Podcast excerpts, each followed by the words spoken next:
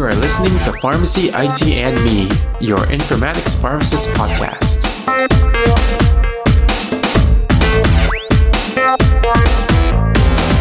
Today is Friday, March 15th, 2019, and welcome to another episode of Last Week in Health IT. As with every episode, we start off this one stating that the intended audience is everybody. Hope you are having a great March so far. We have a handful of news items for this week, so let's get right into it. Alright, so the first thing is the FDA clears first AI tools for medical imaging. So Quantib is a company based in Rotterdam, and they focus on software tools that help deliver fast, objective, accurate, and insightful imaging reports to radiologists. They do this with a focus on artificial intelligence and machine learning. One of their products, Quantib ND, has been cleared by the FDA for distribution in the United States. This is a pretty big deal because it's the first in a line of next generation of products to be approved by the FDA that uses algorithms related to artificial intelligence and machine learning, paving a good roadmap for the future ahead. And the next thing is EHRs are listed as a patient safety worry by the ECRI. The ECRI is also known as the Emergency Care Research Institute. They are a non-profit independent organization that reviews medical practices and products that provide safe and effective care. The organization serves over 5,000 healthcare organizations o- worldwide, so you can imagine they have a strong voice. In the most recent annual report, several of the top spots include items that are related to EHRs, which include diagnostic stewardship and management of test results. It's a concern that these are on the list, since the point of having these tools is to improve patient care. But quite honestly, I'm actually not too surprised to see them on the list. We're still evolving the use of our healthcare technology, so hopefully over time, the industry will be able to remove EHRs as an issue from ECRI's list. Alright, so the next thing is mergers not resulting in EHR integrations as promised. So last week I spoke about how I was feeling very optimistic about all the mergers and acquisitions in which I was stating uh, that, you know, it's promising to see that we're all working together to improve patient care by leveraging the evolution of technology. So this may be true on the tech company side, but it seems to be not as promising on the hospital merger side. Uh, the report shows that out of 5,000 hospitals reviewed, only about one third of hospitals acquired in that period were actually converted over to the same EHR vendor as the parent entity. So this poses an issue with interoperability and information sharing. If these hospitals don't switch over to the vendor that the parent entity uses, then it becomes another barrier for patient care where the patient may not be efficiently seen across facilities. This is one of those things that should be continued to be reviewed, and perhaps another work group out there can identify methods in which vendor migrations can happen in a more organized and reliable fashion. I know that cost and resources are two major barriers from my own experience, and sometimes it just can't be helped, but there has to be another way.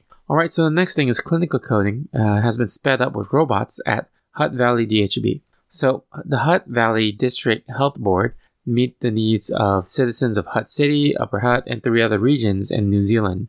They work with other healthcare providers to plan, fund, and provide a range of healthcare services for the people in the Hutt Valley. One of the major healthcare actions that Hutt Valley partakes in are electronic referrals. They process about 24,000 referrals every year, and now they are using robots to process them. Their project is an automation project for mental health and in a span of three months, they saved about 71 hours of staff time. They were actually able to achieve a 75 to 83% success rate in this time. Alright, so the next thing is UK is named as a powerhouse for healthcare AI by an investment firm. So MMC Ventures is a venture capital fund that invests in early stage, high growth UK companies. They recently released a report that looked into healthcare AI and they named UK as one of the big powerhouses for this evolving field. This is uh, supported by the Health Secretary, Matt Hancock, stating that it's his ambition to make the UK the best place in the world to grow a health tech business. You can download the full report by visiting www.stateofai2019.com, and I'll also be putting that in the show notes for those who are curious to learn more. Alright, so the next thing is consumerism to contribute to a major interoperability push. Recently, at the HIMSS 19 Global Conference, uh, it's been showing that there's a major push towards interoperability. One of the major places where this push is coming from is the fact that patients nowadays have so much more power and ability to choose their care. In a world of value based care, companies must play nicely with data sharing and interoperability to even survive in this landscape.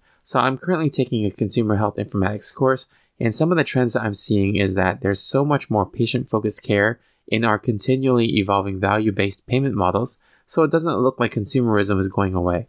In fact, it looks like consumerism will continue to have a strong contribution moving forward for interoperability, and that's a good thing as we move closer and closer to a unified healthcare technology landscape. Things like work groups uh, focusing on getting rid of information blocking in conjunction with consumerism give me hope that the future of healthcare IT is bright. All right, and the last thing is Digital Health Silk Road Project. So this one is quite interesting. Silk Road isn't exactly a term that comes with the nicest of connotations, considering it was used to, you know, name one of the black markets on the dark web a while back. Uh, but, you know, going back to the roots of the term of Silk Road, it brings us images of expanding a trade route of silk and spices in ancient China. And focusing in on that feeling, China is trying to create a re-emergence of the Silk Road, but in healthcare data.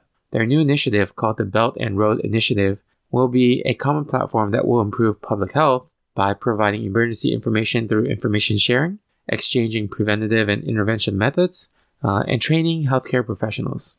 With a lot of startups and even bigger companies in China trying to expand into healthcare, it looks like China's Silk Road will potentially be an innovator in the future. I'll be putting a link to China's digital health Silk Road project in the show notes for those who are interested.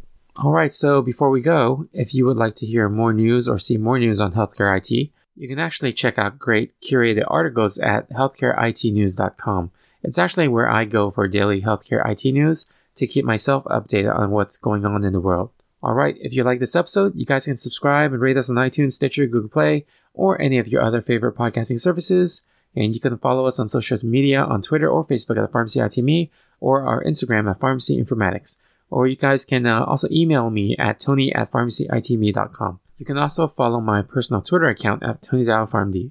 Also, I wanted to plug a great networking opportunity. It's called Pharmacist Connect.